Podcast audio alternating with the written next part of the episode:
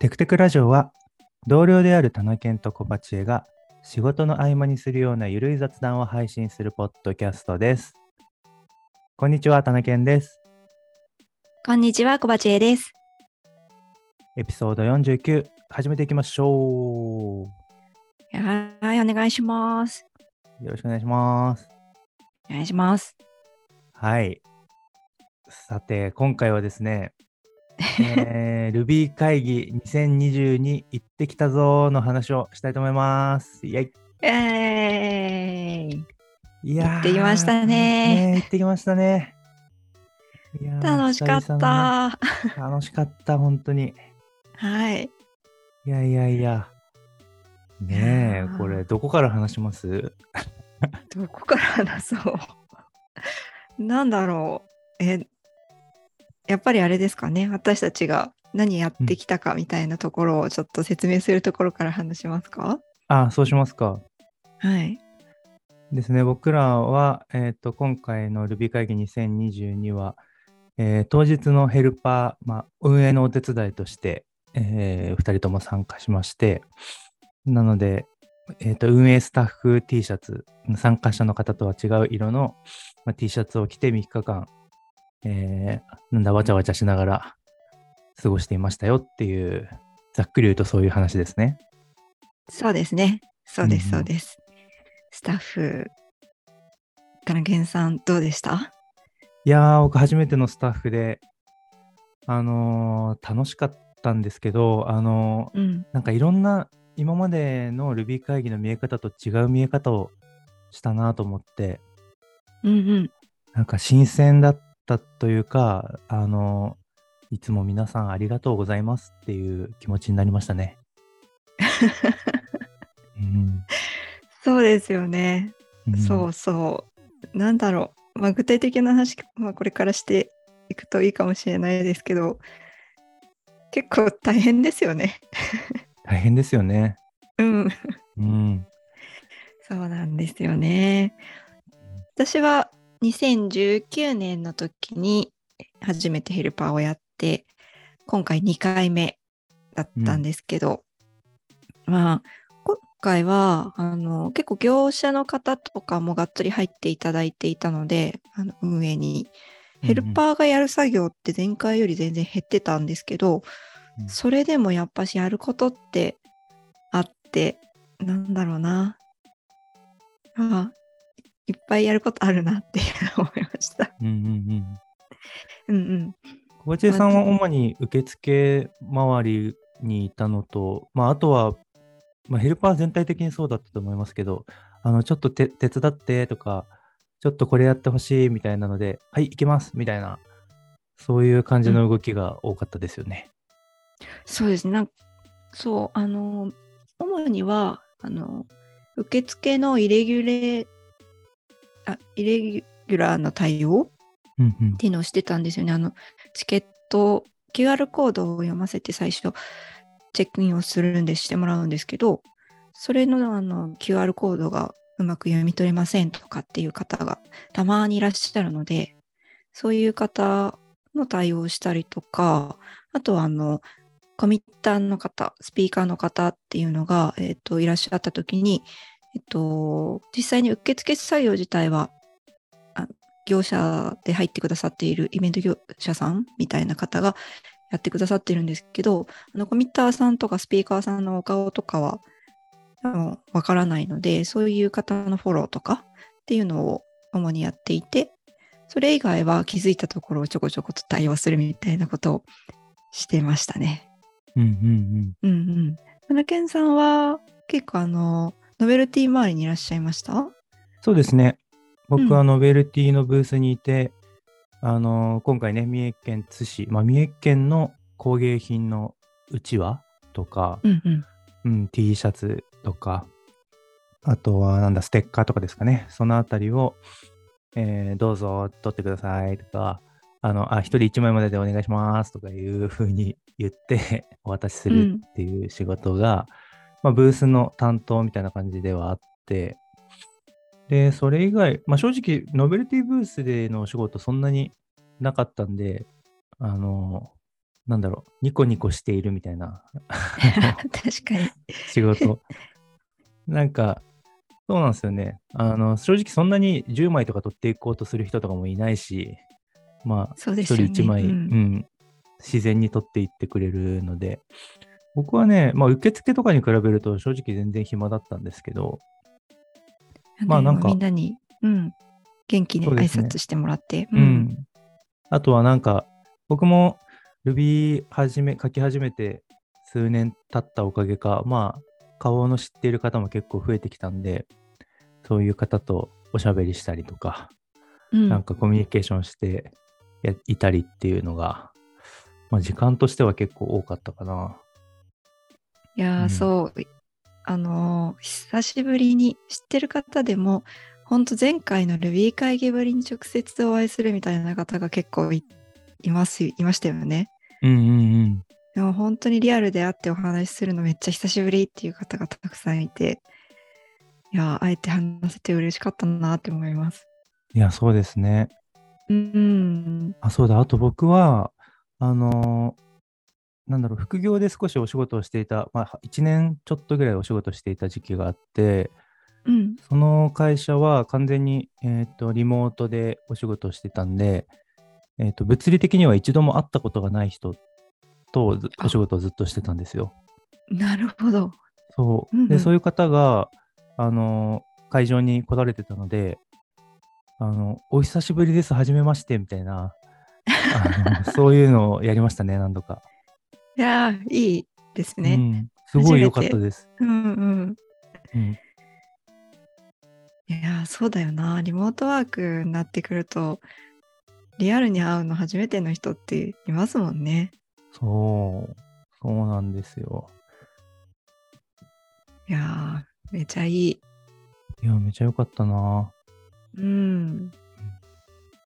そう。なんか、受付やってて、ちょっと話、またつ違う話になっちゃうんですけど、受付やってて、今回すごいなというか、あの、みんなの連度が高いなって思ったのは、あの、受付のところで毎日熱測るじゃないですか。うんうんはい。あれ、熱高い人一人もいなかったと思います。私の観測範囲では。そうなんだ。はい。いやー、それは素晴らしいですね。ね、マスクをしてなくて、マスクしてくださいって言わなきゃいけない人もいなかったし、うん、ちょっと熱高いからどうしましょうみたいな方もいなかったと思うんで。すよね。多分。なので、いや、みんなちゃんと体調管理もしっかりされているし、もしね、体調悪い人は、た悪かったりしたら、もう会場に来ないとかっていうのを徹底してくださってたんだなっていうのを思って、いや、さすがみんな、すごいですねって 思いました。うんうん。いやね、うん。本当にね、あの、ね、こうやっておみんなで集まって Ruby 会議できるっていうのはすごい喜ばしいことの一方で、ね、そういう今回の感染が広がる種になってしまうとか、うん。なんかね、そういうことはやっぱりなるべく、まあ、も多少なりとも起こるかもしれないですけど、な,、まね、なるべくそういうのが起きないように、えーみんなそういうふうに願っていると思うんで、その参加者の皆さんもね、そういうふうにいろいろ気遣いをした上で参加してくださってたのかなって思うと本当に嬉しいですよね。ね、本当に、うんそうそう。いや、本当よかったですね。ね。スタッフだと、あと、なんだろう。見えない景色みたいのってどんなのありましたか？ああ、そうですね。僕は、うんあの、トランシーバーつけていろんな話が聞こえてくるじゃないですか、スタッフやってると。あ、そうですね。はい。で、なんかそれが、なんかみんなめちゃくちゃ動いてるんだなっていうのを改めて感じて、なんかうんうん僕、あの、レビュー会議、物理で参加したのは今回で2回目で、1回目はその2019年福岡だったんですけど、はい。なんかその時はもう自分が楽しむことしかあんま考えてなくて、なんかスタッフに心地いさんがいたこととかも知らなかったし、うんうんあの、スタッフの方が、そのトレ、トランシーバーつけてるとかも全然意識してなかったんですよね。おなるほど。はい。だから、なんか、自然というか当たり前のように、あの、Ruby 会議が進行していくのを、こう、なんだろう、享受していたというか、こう、当たり前のように感じてしまっていたんだけども、実際の運営チームに入ってみると、うん、なんか、この人たちの小さなこと、小さいことから大きいことも含めていろんなアクションの積み重ねで Ruby 会議というものが運営されてるんだなっていうのを、なんかものすごく感じて、なんか、いいなって思ったんですよね。確かに、うん。結構頻繁にやりとりしてますもんね。ね、そうそう。うん、そうそう。本当に細かいところから、なんか、ここの入り口からは、えー、っと入入らないように、えー、っとしたいから、クローズドって書かれている紙を貼りましょうとか、なんか、目立つ位置に、その位置よりもこっち側の内側に置いた方が目立つから、こういう風にしましょうとか、なんかそういう細かいものも含めて、なんかチューニングを常にしていて、そうそうそう。で何かね、問題が、問題かもしれないと思ったものがあればすぐに報告して、で、その場で意思決定がされて、こうしましょうってアクションにつながってみたいなのが、なんか、うん、一人の参加者として見ていると全然気づかないようなところ、細かいところも、なんか動いているんだなっていうのを感じて、うん、ね、なんかありがたいって思いましたね、僕は。ね、うん、本当に。あとは、あの、2日目 ?2 日目のあのちょっとネットワークにトラブルがあった時？はい。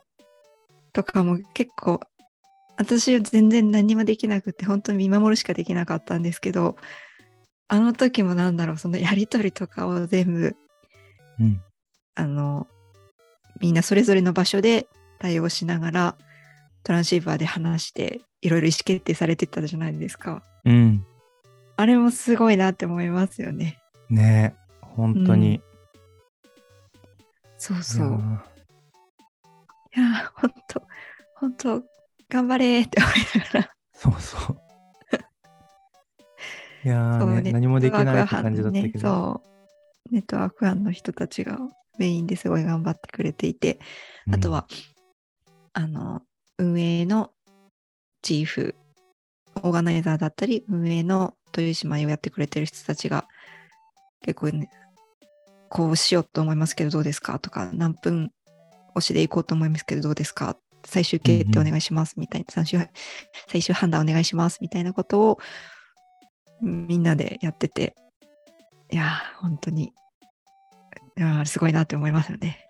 ねいや、なんかそのネットワークトラブルで1時間ぐらいかな、押すことになって、で、うん、えっ、ー、と、それ自体は、あの、その運営の判断もそうだし、えっ、ー、と、なんだろう、スピーカーの方に1時間ずらしてもらいますっていう話とかを多分、あの、通したりとか、なんか Ruby 会議の運営としていろいろ判断することもあったし、その、プラスアルファで、あの、帰りのバス、はい、えっ、と、シャトルバスのね、あの、スポンサーをやってくださっていた SMS さんに多分お話をね、して、で、その SMS さんから多分そのバスの運営会社さんに連絡して、あの、運行時間を1時間後ろ倒しにしたのかな、多分。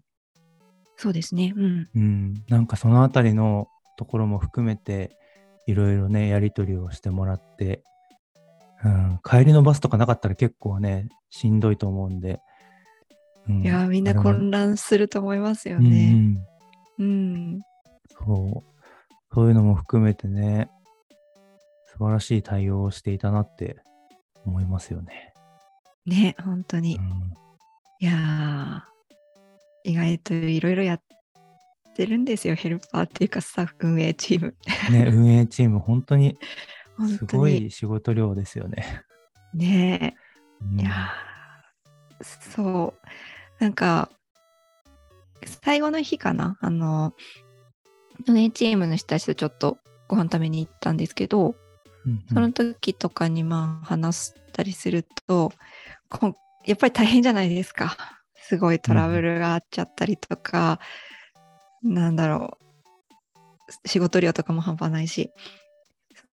で、えもう来年って、来年もやるみたいなことをできるのみたいな、燃え尽きとかなりそうみたいな話とかが出ると、うん。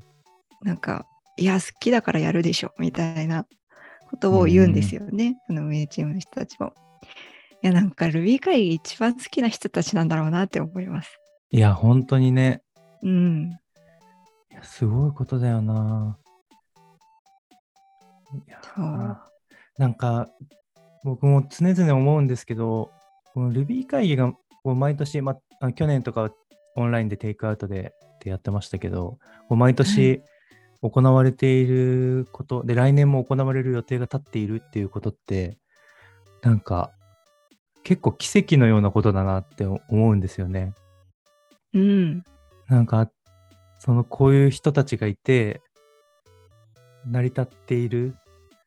で、なんかもう、いつでも、そのもうやめよう、やめたってサジを投げることもできるとは思うんですけど、それをせずに、こう、まあ多分 Ruby というコミュニティのためとかもそうだし、Ruby 会議が好きだからっていうのもそうかもしれないけど、なんかそういう人々の思いで成り立ってるんだよなって思って、なんかすげえよなって思ったし、そのタイミングで自分が生きていあの人生をやっていて、あの、これ参加できてる、関われてるってことがマジラッキーだなって思うんですよね。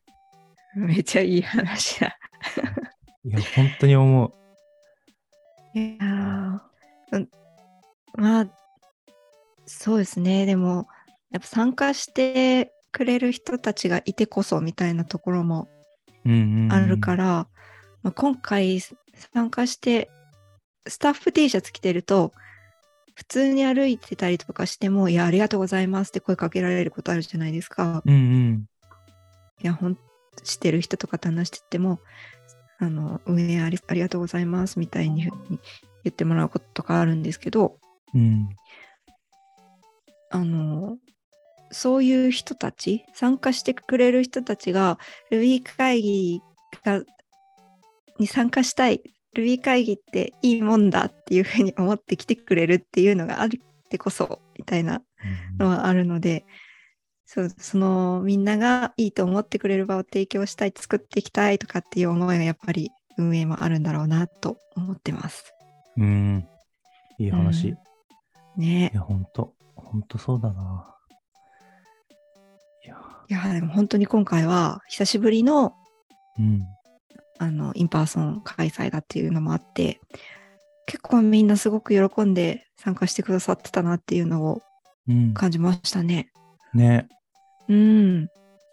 やっぱいいね、とみたいな。今回って、その、いや、僕改めてすげえなと思っているのが、その、この規模の国際カンファレンスで、うんと、その in person と、まあ、現地での発表、とまあ現地での取り仕切りと、この、なんだろう、オンラインでの同時開催みたいなのって、僕は、僕の知識ではあんまり知らなくて、他のイベントでこういう風にやっているのって、あ、そうなでのかな。うん。まあ、あるのかなと思うんですけど、そんなにめちゃくちゃ数があるわけじゃない気がしてるんですよね。うんうんうんなんか、まあもちろんこの、えっ、と、2019年、2020年前ぐらいまでは、この国際カンファレンスは本当に基本現地でみたいな感じで、オンラインで同時で見れるみたいなのをやってたところって、もともとはそんなになかった気がするんですよ、多分。うん。うん。なんかそのコロナ前はなかったよと思うんですよね。うん。で、最近はどうなんだろう。他の言語の結構大きめのカンファレンスとかだとやってるとこもあるのかな。あるのかなこの直近2年ぐらいは、まあ、基本、うん。まあ、現地での開催がなかなかなかったじゃないですか、多分。はい。で、オンラインで、オンラインだけでやるっていうのが主流になっていて、うんうんで、えっ、と、まあ、コロナが落ち着いてきたタイミングで、まあ、現地でも開催するっていうところが徐々に増えてきたんだろうなと思うんですけど、うんうん。オンラインとの同時開催って、なんかどれくらいあんのかなと思っているし、はい。で、まあ、たくさん仮にあったとしても、その、この規模のカンファレンスでやるっていうのって、結構レベルの高いことなんだろうなって、こう、思うんですよね。いや、のそれは技術的なこと。も含めて、うん。で、考えることも多いだろうし、うん。なんか、すごいなって、なんか、世界レベルの、なんだろう、本当にカンファレンスだっていうことを、その、まあ、もちろんもともと知ってはいたけれども、この運営の体制も含めて、提供している価値っていうか、スタイルみたいなものは、本当に多分、世界のトップレベルの、うん現地開催とオンライン開催のハイブリッドみたいなのは、なんかすごいことだなというのを改めて感じて、なんかそれを間近で見れたっていうのは、まあトラブル対応も含めて、なんか貴重な経験だなっていうふうに思いましたね。いやー、ほんとそう。そう。まあ、すすごく技術的にも大変ですもんね。うん。いや、今回でも本当そう思いました。ね。何かあった時に、あの、現地だけだったら、なんだろう。もうそのまんま進められるじゃないですか、ネットワークが多少死んでても。うんだ。けど、そのオンラインで見てくださってる人もいるから、その人たちのことを考えると、やっぱ一時的に止めなきゃいけなかったりとかして、うんとかっていう、そのオペレーションもそうだし、技術的もそうだし、やっぱハイブリッドは難易度高いなっていうのは本当思いますよね。思いますよね。うん。うん。やっぱりその現地にいる人の視点だけじゃなくて、オンラインで見てる人たちの視点も含めて考えなきゃいけないっていうのは、単純にこう脳みそ、考える脳みその、なんだろう、配分が、構成要素が増えるっていうことで、なんだろう、運営という観点では結構大変だよなと思って。うん。いや、めっちゃ大変だったと思います。ね。だからすごい、うんすごいことだなって思いましたね。ね、本当に。いうんやー、そうですよ。いやあいやー、よかったなよかった。もうなんか、楽しかったな。結局それにうーん。何が収束するん一番ですけど良かったかな、何が一番楽しさを感じたかな？なんだろう。でも、いや、でも、まあなんか、でもみんなが楽しそうにしてるのがやっぱ楽しかったのかな。いや、そう、それはそう。うん。みんなが楽しく思ってくれてるっていうのが伝わってきて、それが良かった。よかったですね、本当に。うん。はあとはいつもの Ruby 会議とまでは今回懇親会が結構なかったからオフィシャルもなかったしあのスポンサーさんのドリンクアップもなかったしちょっと今までの in person 開催とは違う部分もあったんですけどうん。それでもねあの美味しいものもみんな各自ね食べてねあのツイッターとかだと飯テロ状態になっあの Ruby 会議ハッシュタグが飯テロ状態になってて、それもなんかお祭りっぽくてよかったですよね。よかったですね。うん本当にお祭りだなって思いましたね。なんか、うん津の、津周辺の飲食店のなんか、お酒がなくなったみたいな話とかも聞きましたし、ね そう、うん。なんか、あの、行ったお店でビールの樽が開いちゃって、もうなくなっちゃったんですよ、私行ってた、行ったお店で。うん。で、あの、それが1日目かな ?1 日目の夜に行ったところでもう生ビールないですみたいに言われて、えっと、これ、明日とか明後日とか多分また人来ると思うんで、入れていただくといいかもしれませんみたいに言ったら、うん。あの、いや、昨日言われたんですよ、実は、とか言って。だけど間に合わなくて、とか言って。昨日すでに行ったルビーストがもう言っていた。ウケる。そうみんな大体、うん、同じお店に行っていて行くとうん。誰かしらに会うとか、うん。席が足りないとあじゃあこっちの席来ます？みたいになったりしていきなり合流が発生するみたいなこととかもあって、なんかそのカジュアルな感じでみんなで飲めるっていうのも Ruby 会議っぽいなと思ってすごい楽しかったですね。楽しかったですね。うん、なんかその駅周辺に歩いてる人みんなルビーストみたいな感じでしたしね。そうそう夜ね。うん、4日目もうみんなが帰った日の夜とかのローカルオーガナイザーの方かな、のツイートで、なんかもう昨日までのあの光景が嘘みたいだみたいな感じのツイートをされていて、うん誰もいないみ写真がついているツイートをされていて、いやもう確かに昨日までめっちゃみんなうろうろしてたのにうん。ね本当そう思いますよね。ねいやー、よかったな。楽しかったな。そう。あとは、来年ですね。来年ですね。そう、来年の話をしたく。そう。というか、コーチェさんはきっとね、来年、松本のね、オーガナイザーを、ローカルオーガナイザーを務められると思うので、はい。あの、ご存知だったんですよね、多分、その、来年やるよって話。あ、そうですね。私は聞いてて、そうなんですよ。なんか会場とかで、あのールビーストの方にお会いすると、2020年、残念でしたねって言って、あうん2020年のルビー会議は松本、長野県の松本で開催される予定だったんですけど、コロナであのキャンセルになってしまって、結局オンライン開催になったっていう経緯があるんですけど、うんで今回、リアルで皆さんにお会いしたときに、2020年残念でしたねって言って行きたかったですよって結構たくさんの人に言っていただいたんですよ。うん。でもクロージングで発表されるまでは言えないから、うんうんいやーそうまたチャレンジしたいですねってぜひ来てくださいねその時はみたいに言っていてうん。なんとなくはぐらかしをしてたんですよね。うんうん。それもちょっと辛いですね。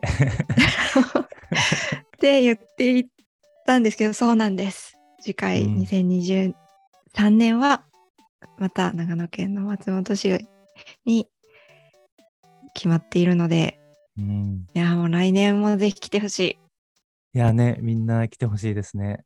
いはい来てほしいです楽しみだな。えだコーチェさんはいつその話自体はしてたんですか？もう来こ年やるよっていうのは。うん。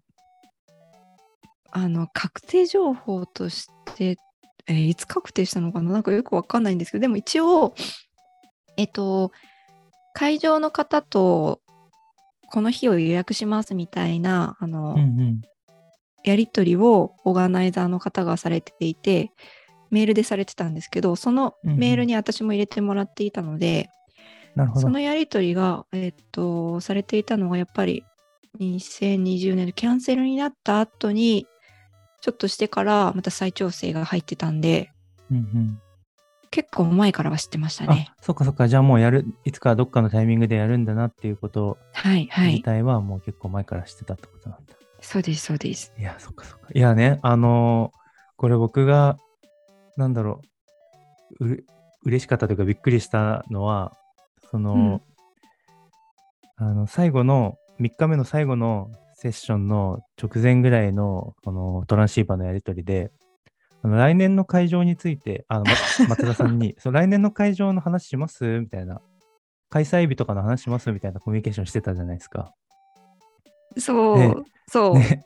あ、するのかなしないのかなぐらいで聞いてたんですよ、僕は。そしたら、はい。なんか、あーっと、来年、えっ、と、松本で、みたいな、うーんと、日付は何日だっけなみたいな話をされてて、してた。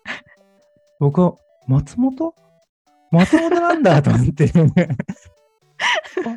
あ、あごばちさんみたいな。あ松本じゃないですかみたいなのを僕はもう言いたくて仕方なかったんですけど、それは、うん、あれは、ちょっとって言っときました。それを言っちゃった人に。ね、もうあと1時間我慢してよって。ね、そうあれ？それは本当にオーガナイザーチームしか知らなかったんですよね。そうですよね。うんうん。だからね、そのヘルパーの人たちは、そのなんかちょっと前に、直前に知れたっていうね。そうそう。1時間ぐらい前に前に知れたえ？みたいな。1時間前から。あでももう始まってましたよね、最後のセッションは。僕なんかその、セッション聞きながら、あの、トランシーバーに音が入ってきた記憶があるんで、多分、うんうん、始まってたと思います。始まってましたよね。だからもうこ、うん誰にもしゃ喋れなくて、あ、知ってしまったみたいな。そうなんですよ。そうですよね。面白かったですね。うん、面白かった。うわーっと思って。なんか、はいよかったですね、小鉢江さんって僕はすごい心の中で叫んでたんですけど、ありがとうございます。あのタイミングで小鉢江さんが知るっていうわけはないです。当然もっと前に知ってたはずだろうって思ったから、なんか、あ 今、僕がここで駆け足で行ってよかったですねって言っても意意味ないなと思って、あの 沈めたんですけど、あれはテンションが上がりす。ましたね。ありがとうございます。なんかそうやって思っていただいて嬉しいな。いや、ね、楽しみですね。だから来年もね、本当に。